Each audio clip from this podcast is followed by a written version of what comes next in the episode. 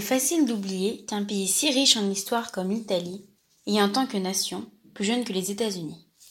En 1815, les souverains européens du Congrès de Vienne restaurent l'ordre monarchique. Les insurrections et les mouvements libéraux et nationaux sont réprimés.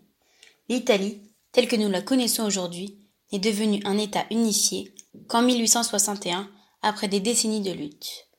En effet, jusqu'alors, huit États sont présents dans la péninsule italienne et sont sous le contrôle de grandes puissances comme la Prusse et l'Autriche.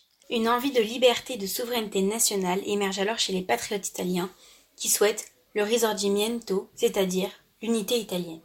À l'avant-garde de ces patriotes, le général Giuseppe Garibaldi est une figure majeure de l'histoire européenne du XIXe siècle, lorsque les nations furent forgées par le fer et le sang.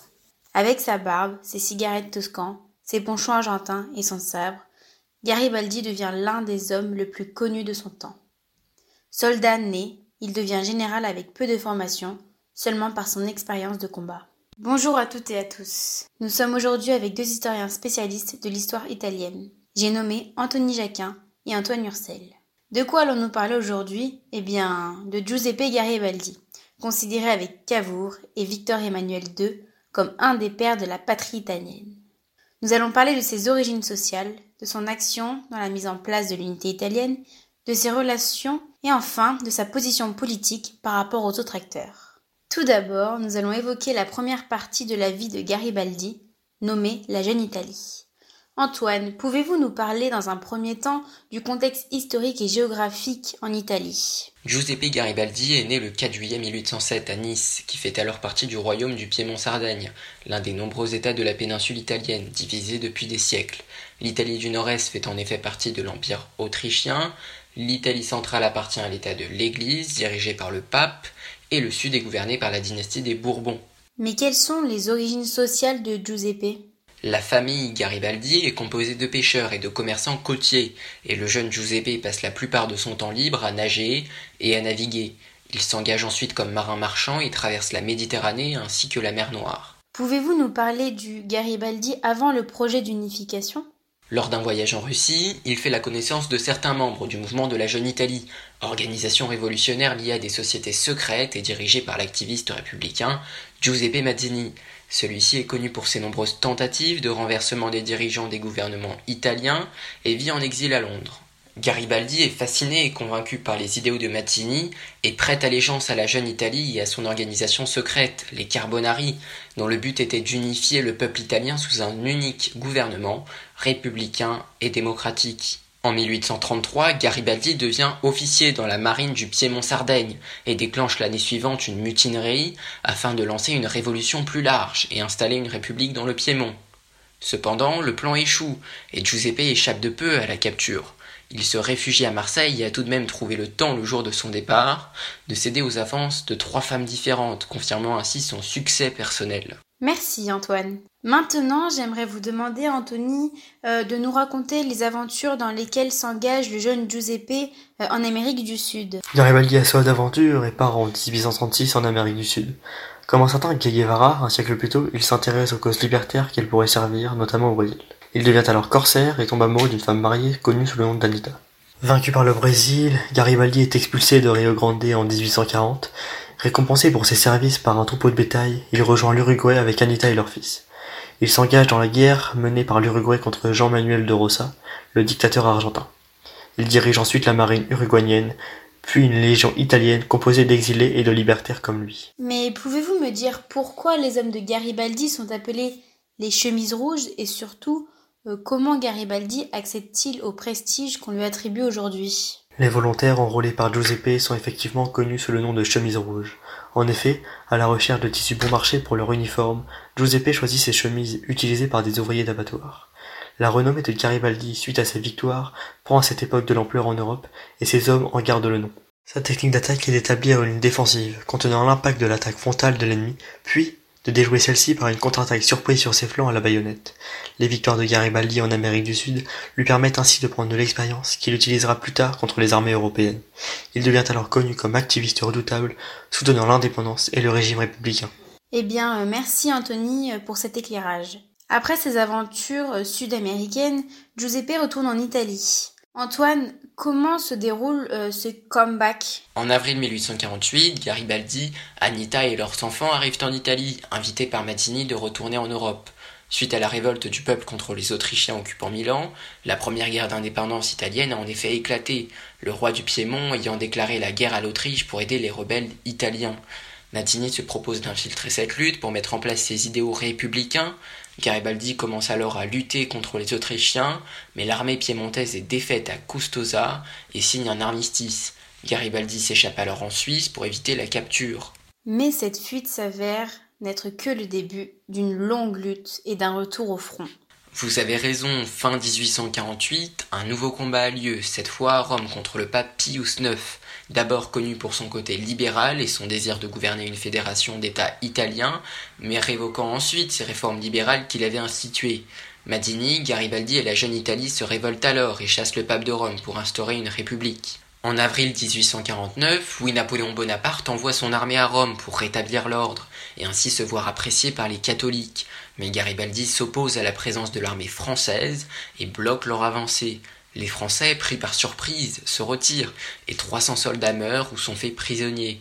Garibaldi s'oppose en mai avec succès à une armée envoyée par le roi de Naples et, en juin, il mène la défense de Rome contre un autre siège français, mais la république qu'il a contribué à créer s'effondre. Et donc, euh, si je comprends bien, euh, Garibaldi s'enfuit encore une fois? Effectivement, en juillet 1849, Garibaldi et Anita s'enfuient, mais celle-ci meurt précipitamment du paludisme et Garibaldi s'exile à nouveau. Il part d'abord à Tanger au Maroc, puis à New York, où il travaille dans une fabrique de bougies avec un certain Antonio Moetti, qui aurait participé à l'invention du téléphone. En 1852, Garibaldi retourne en mer, devenant capitaine d'un navire marchand, transportant du guano, extrêmement d'oiseaux et de chauves-souris, servant à faire de l'engrais. Il revient finalement deux ans plus tard en Italie, où il achète une partie de l'île de Caprera avec son héritage familial. J'ai bien noté vos explications. Merci. Maintenant, passons au plat de résistance. L'appel de la guerre. Et tout d'abord, l'appel de Cavour à Napoléon contre l'Autriche. C'est bien cela, Anthony? C'est exact. En 1859, Garibaldi reçoit le comte de Cavour, envoyé par le premier ministre du royaume du Piémont. Ayant aidé l'Empire français pendant la guerre de Crimée, celui-ci demande en échange à Napoléon III d'aider les citoyens italiens occupés par les Autrichiens. Napoléon III et Victor Emmanuel II signent alors un traité secret. La France s'engage à intervenir dans une guerre contre les Autrichiens s'ils attaquaient le Piémont. Mais les choses se compliquent, n'est-ce pas Antoine? Effectivement, Cavour tente alors d'attirer l'Autriche dans une guerre avec l'aide de Garibaldi, qui rencontre le roi piémontais, avec qui il partage certains points de vue. Giuseppe devient alors général dans l'armée piémontaise. Cependant, bien que Garibaldi, Cavour et le roi ont des ennemis communs, leur but n'est pas du tout le même. En effet, l'objectif de Garibaldi est l'unification d'une Italie devenue républicaine, alors que Cavour souhaite étendre le territoire et le pouvoir du Piémont. Mais alors, comment se déroule cette bataille? Fin 1859, Cavour commence à rassembler ses troupes à la frontière de l'Empire autrichien et encourage les Italiens sous domination autrichienne à fuir vers le Piémont. La seconde guerre d'indépendance italienne est déclarée et les forces conjointes franco-piémontaises s'engagent. Garibaldi et ses hommes sont en infériorité numérique, mais ils remportent d'importantes victoires en Lombardie, à Varese, Comme, Brescia et Bergame. Il reçoit cependant des ordres urgents de suspendre son avancée et de retourner à Turin. En effet, Napoléon III a conclu un armistice secret avec l'empereur d'Autriche, la guerre est victorieuse pour le roi et Cavour, Milan et d'autres petits États dans le nord ayant été annexés. Le royaume du Piémont contrôle désormais un tiers du territoire italien. Cependant, un des protagonistes n'est pas content. Oui, Clara, c'est le cas de le dire. Garibaldi est déçu, non seulement à cause de l'armistice secret, mais ayant également découvert qu'en récompense de l'intervention française, Cavour avait cédé Nice, ville natale de Giuseppe, à Napoléon III en 1860. Cependant, Garibaldi ressent très vite une autre déception, apprenant que sa jeune épouse, la comtesse Giuseppina Raimondi, avait eu plusieurs liaisons au cours des derniers mois et était enceinte. Mais donc Garibaldi s'écarte définitivement? Effectivement, il retourne d'abord sur son île, mais une révolte éclate à Palerme, et les Bourbons occupant cette partie de l'Italie y mettent fin. Giuseppe en profite pour tenter d'envahir la Sicile et conquérir Naples et Rome, afin de permettre l'unification de l'Italie. En effet, pour lui, une monarchie italienne sous Victor Emmanuel II est préférable à une Italie républicaine. C'est donc dans la nuit du 5 et 6 mai que Garibaldi lance l'expédition des Mille. C'est exact, cette expédition forge définitivement sa renommée. Avec ses volontaires, Garibaldi part pour la Sicile. On raconte aussi que Victor Emmanuel II et Cavour, qui condamnaient officiellement cette tentative de conquête, espéraient secrètement qu'elle réussirait. Celui-ci envoie en effet à Garibaldi des officiers et soldats piémontais, mais aussi des armes, des munitions et des bateaux pour le soutenir, et tente de recevoir le soutien de Londres. L'Empire britannique a en effet un intérêt économique en faisant disparaître les Bourbons pour prendre le contrôle des mines de soufre en Sicile. Racontez-nous cette expédition. Le 11 mai 1860, Garibaldi débarque dans l'ouest de la Sicile, où il ne reçoit que peu d'opposition. Les chemises rouges livrent leur premier combat le 15 mai contre les troupes napolitaines à Calatafimi. Les Bourbons semblent gagner la bataille et Garibaldi n'a pas de soutien. Un de ses commandants lui suggère même une retraite. Mais Garibaldi refuse et s'engage sur la colline de Calatafimi, rejoint par des volontaires siciliens. Le 20 juin, les chemises rouges conquièrent Palerme et Alexandre Dumas rejoint l'armée de Giuseppe. À la mi-juillet, le dernier territoire napolitain de Sicile est attaqué par Garibaldi.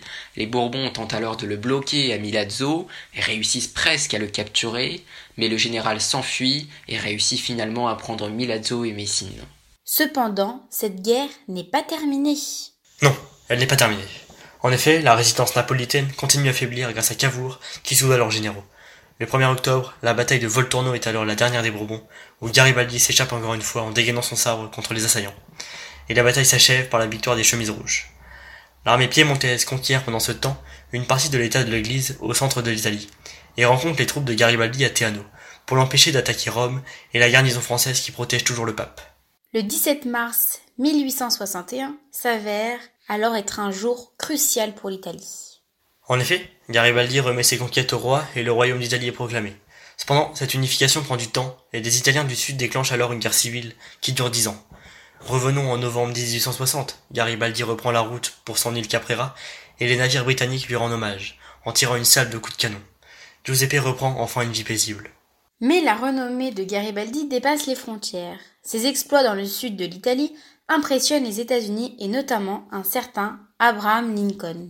Mais Garibaldi est lancé ne perd pas ses idéaux et ses objectifs. Malgré ses blessures et rhumatismes, il rassemble en 1862 une nouvelle armée pour conquérir Rome, mais est arrêté par l'armée italienne et reçoit une balle dans le pied. Il est accueilli deux ans plus tard, triomphalement à Londres. En 1866, la troisième guerre d'indépendance italienne touche à sa fin, l'armée italienne subit des défaites mais peut compter sur ses alliés prussiens, et le retour de Garibaldi qui est à nouveau sur le point de s'emparer du Trentin. Il reçoit alors l'ordre de s'arrêter car les Autrichiens ont signé un armistice, donnant la Vénétie. Le Trentin n'est d'ailleurs annexé par l'Italie qu'après la Première Guerre mondiale. Cependant, Garibaldi ne souhaite toujours pas s'arrêter, n'est-ce pas Anthony? C'est exact, Clara. En 1865, à 60 ans, Garibaldi veut toujours prendre Rome et l'armée italienne ne réussit pas cette fois-ci à l'arrêter. Il affronte alors les Français près de Rome qui possèdent un meilleur armement, mais l'expédition est un réel désastre. Garibaldi se retire une énième fois sur son île. Il participe ensuite à la guerre franco-prussienne et sort vainqueur de la bataille de Dijon. Suite à la défaite de Napoléon III, la commune de Paris s'installe en France. Et en septembre 1870, suite au retour des troupes françaises protégeant Rome, les Italiens pénètrent dans la ville éternelle. Ainsi, exception faite du Trentin et de la région de Trieste, l'Italie est enfin unifiée. Quelle épopée Ainsi, après des années de bataille, le général Garibaldi prend enfin une retraite paisible à Caprera, s'occupant de ses terres et se marie en 1880 pour la troisième fois avec Francesa Armosino. Il s'engage en faveur du suffrage universel, de l'émancipation des femmes, de la suppression des privilèges de l'Église et ainsi de la création d'une fédération européenne. Garibaldi meurt le 2 juin 1882 à l'âge de 75 ans, enterré par sa femme sur son île. Il est aujourd'hui considéré par les Italiens comme un héros, un brillant chef militaire ayant permis l'unification de l'Italie. Cependant, certains historiens relativisent ses exploits dans le sud de l'Italie. Il aurait en effet promis une réforme agraire aux paysans siciliens, mais finalement ordonné une répression violente contre une révolte paysanne pour protéger les intérêts britanniques. Certains estiment qu'il ne fut qu'une marionnette de Cavour, des Britanniques et des francs-maçons, ayant causé une destruction du Sud et la violente guerre civile qui éclate en 1861. D'autres affirment qu'en naviguant dans le Pacifique, il aurait participé au commerce d'esclaves chinois pour acheter Caprera et ne l'aurait pas payé avec son héritage. Ainsi, même 150 ans après les faits, des doutes subsistent. Cependant, les réalisations de Garibaldi sont indéniables. Cet homme ayant combattu toute sa vie jusqu'à sa mort a permis l'émergence d'idéaux progressistes et a unifié son pays. C'était le mot de la fin. Merci à nos historiens Anthony Jacquin et Antoine Ursel pour ces explications si passionnantes. Mais également merci à nos auditeurs pour votre fidélité et à bientôt